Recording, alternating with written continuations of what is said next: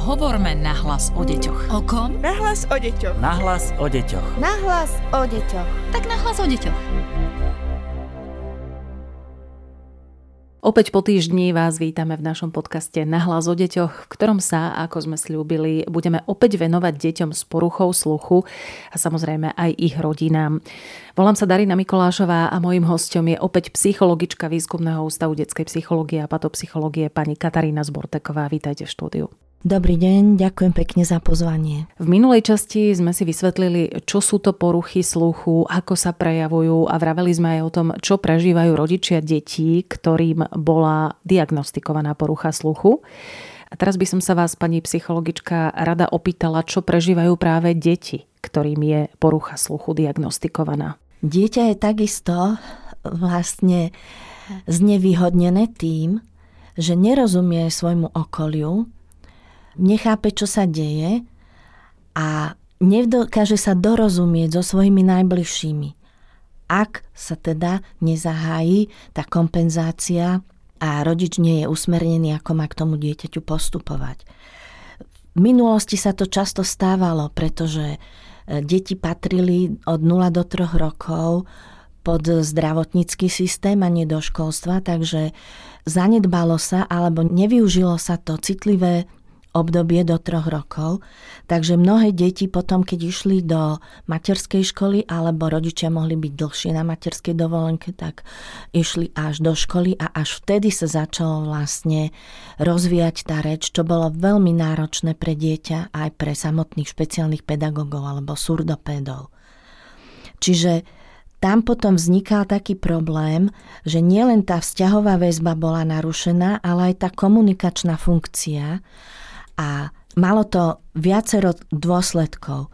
Nielen narušený vývin a oneskorený vývin reči, ale aj kognitívny vývin. U tých detí pretrváva dominancia takého konkrétno názorného uvažovania na úkor abstraktného a pojmového myslenia, čiže nerozvinie sa tak ako u zdravých detí. Potom sú to adjustačné ťažkosti alebo sociálna izolácia, že nevedia sa v tom počujúcom prostredí dobre začleniť. A toto všetko prežité v ranom veku sa prejavilo neskôr v dospelosti vyšším rizikom psychických ochorení v dôsledku tej dlhodobej sociálnej a emočnej frustrácie v detstve. Ale chcem povedať, že dnes sa už vie, že ak sa dodrží pravidlo 1, 3, 6, to znamená sluchový screening v prvom mesiaci života, presná kompletná diagnostika do 3. mesiaca života a do 6. mesiaca života dieťaťa efektívna kompenzácia, rehabilitácia sluchu načúvacími aparátmi alebo kochleárnym implantátom. Čiže toto sa musí stihnúť do 6. mesiaca toho dieťaťa a následne by sa mala zahájiť tá raná starostlivosť a včasná intervencia zo strany špeciálnych pedagógov, surdopédov, logopéda, ale aj z psychológov. Najneskôr do konca prvého roku dieťaťa.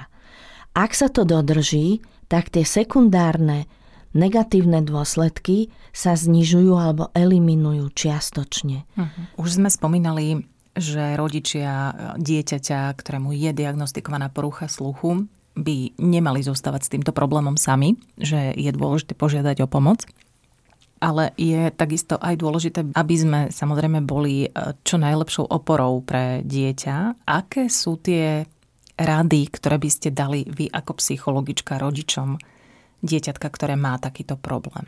V prvom rade tú oporu potrebujú rodičia, pretože, ako som už hovorila, veľké percento je počujúcich rodičov, ktorí sa nikdy nestretli s, možno s nepočujúcimi, nevedia o tom nič, nevedia, ako majú tomu dieťaťu pristupovať. Preto je veľmi dôležité poskytnúť im dostatok informácií, čo tá porucha znamená, o čo tam ide, ako je možné ju kompenzovať, na akých lekárov sa má obrátiť a zároveň treba podporovať tak, aby tí rodičia dokázali dobre zvládnuť tú traumu, pretože keď je rodič spokojný, je spokojné aj dieťa. Takže v prvom rade si vyžaduje podporu tá rodina. aby sa zájomne neobviňovali rodičia alebo príbuzní, že kto to spôsobil, prečo sa to stalo a tak ďalej.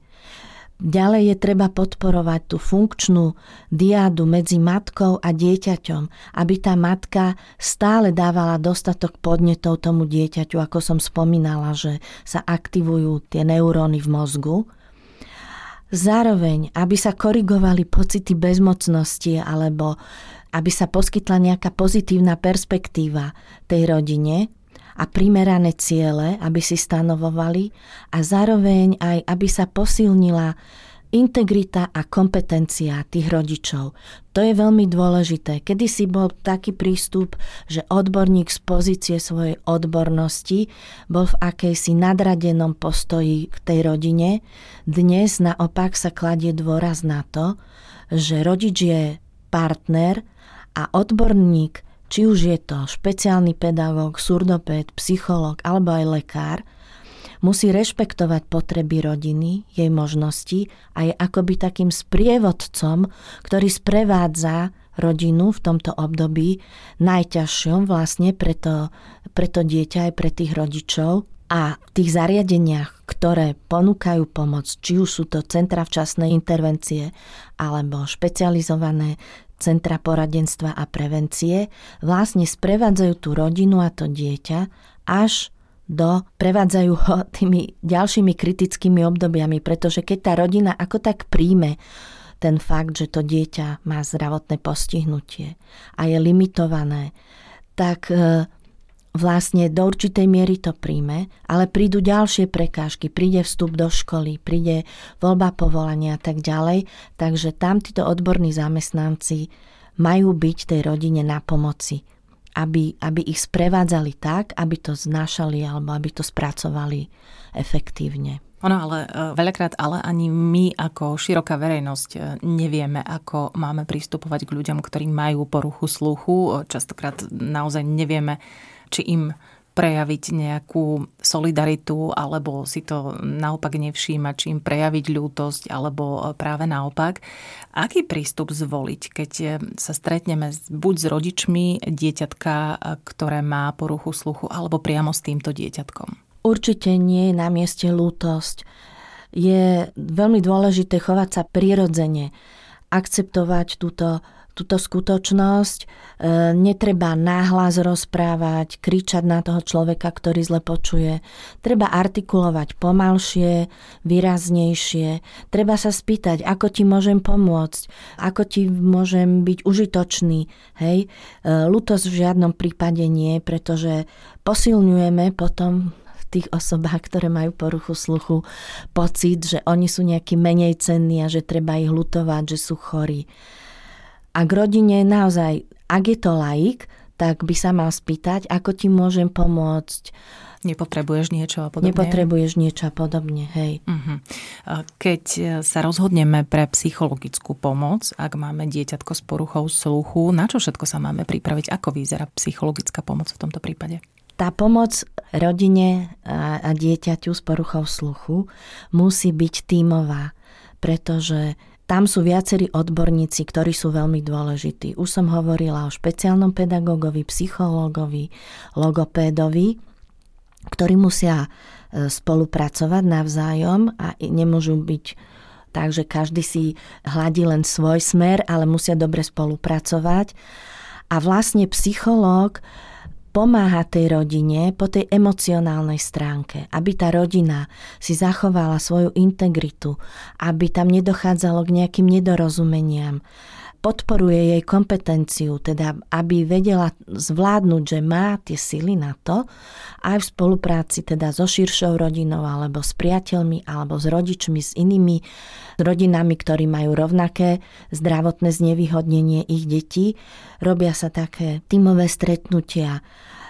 Dôležité je, to som zabudla povedať, aby sa to v tom ranom veku od 0 do 3 rokov vykonávalo táto podpora odborníkov v prirodzenom prostredí dieťaťa, aby sa to vykonávalo najlepšie v rodine toho dieťaťa, aby rodičia nemuseli niekde cestovať, pretože tých poradenských zariadení nie je veľa, ale aby mohli tí odborníci vycestovať do rodiny tam lepšie spoznať potreby, možnosti tej rodiny, vidieť to dieťa v prírodzenom prostredí, ako reaguje, lepšie usmerňovať rodiča, ako má k tomu dieťaťu pristupovať, čomu sa má vyhýbať a tak ďalej. Takže okrem toho pravidla 1, 3, 6, ktoré treba dodržať, je potom aj veľmi dôležité, aby mohli odborníci tú starostlivosť odbornú poskytovať priamo prírodzenom prostredí dieťaťa, najčastejšie aj, v rodine. A je to aj reálne? Deje sa to pri počte psychologov, ktoré máme na Slovensku aktuálne? No, do určitej miery sa to deje, ale nemôžeme sa s tým uspokojiť, pretože je to finančne náročné. Uh-huh. Takže v niektorých zariadeniach sa to darí, v niektorých vlastne musia tí rodičia dochádzať do toho zariadenia, ale celkové sa o tom už viacej hovorí a sú kladené požiadavky na systém, aby bola táto starostlivosť lepšie financovaná. Uh-huh. Tak to je dôležité. Je pre deti s poruchou sluchu dobré, ak sa vzdelávajú v bežnej základnej škole? Je dobré ich integrovať? Určite áno, ale aj tu treba byť veľmi teda citlivý na to, že nie každé dieťa je vhodné do bežnej základnej školy. Práve tí odborníci v tom centre včasnej intervencie alebo v tom špecializovanom centre poradenstva a prevencie spolupracujú s tou rodinou a sledujú vývin toho dieťaťa priebežne rediagnostikujú ju a následne potom odporúčajú rodičom vhodný typ školy, majú skúsenosť, ktoré školy vedia zabezpečiť uspokojovanie tých špeciálnych vzdelávacích potrieb toho dieťaťa. Takže odborníci navrhujú rozhoduje sa zákonný zástupca. Ako je to s kompenzačnými pomôckami pre dieťatko, ktoré má poruchu sluchu? Existuje viac spôsobov kompenzácie. Najčastejšie sa používajú načúvacie prístroje, ktoré zvukový technik nastaví presne na základe diagnostiky a na to pásmo v e, rozsahu tej poruchy, ktoré dieťa potrebuje. Tu na rodičia často sa stretávame s tým, že niekedy tie deti nechcú to nosiť alebo není to dobre nastavené. Takže rodičia musia atakovať znovu toho technika, e, ktorý nastavuje ten načúvací prístroj tak, aby to dieťaťu vyhovovalo, aby mu ten prístroj nepískal, aby tie zvuky dobre počul. Je to proces, čiže nemusí sa to na prvýkrát podariť, môže to trvať určité obdobie, ale rodičia musia komunikovať s tým technikom tak, aby to tomu dieťaťu vyhovovalo.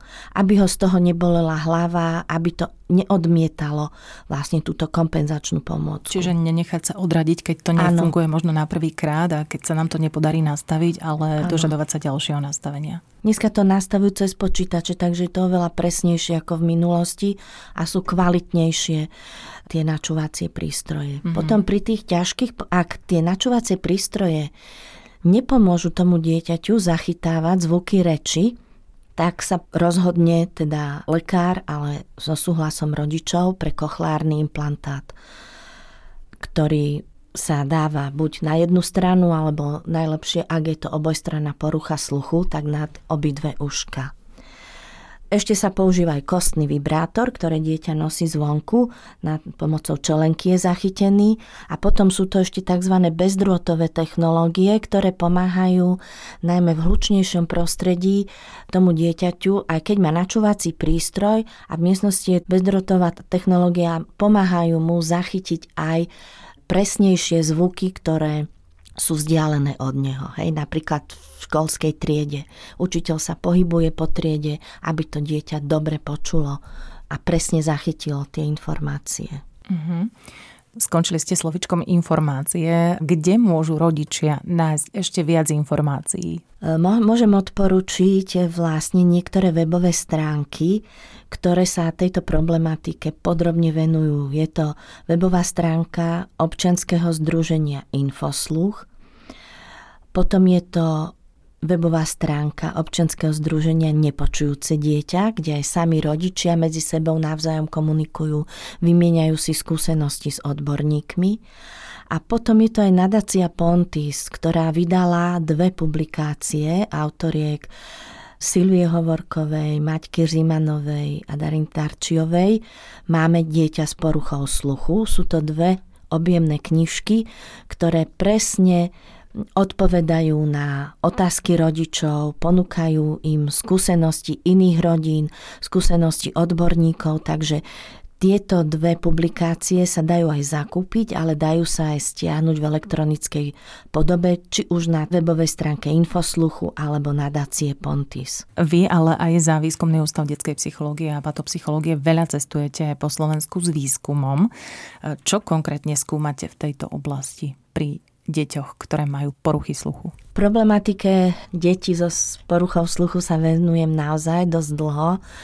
Bola to oblasť diagnostiky, ktoré diagnostické metódy používať, pretože nemáme špecializované diagnostické, vzhľadom na to, že to nie je veľká vzorka z populácie, tak je to dosť nerentabilné vytvárať psychologické testy špeciálne pre túto populáciu, takže ktoré ako sa dajú využiť bežné psychologické diagnostické metódy u detí s poruchou sluchu, Tomu sme sa venovali, potom sme sa venovali poruche matematických schopností u týchto detí, venovali sme sa integrácii, kde sme sledovali ich vývin od materskej škôlky až po strednú školu. Zameriali sme sa na kognitívny, rečový vývin, ale aj na sociálno-emocionálny vývin, na osobnostný vývin tých detí. To bol taký longitudinálny výskum a v súčasnosti sme ukončili výskum, ktorý sa týkal čítania detí s porozumením integrovaných v bežných školách. Téme detí s poruchami sluchu sa samozrejme budeme v našom podcaste Nahlas o deťoch ešte radi venovať. Ak máte akékoľvek otázky, nahlas o deťoch zavináč woodpub.sk alebo darina.mikolasova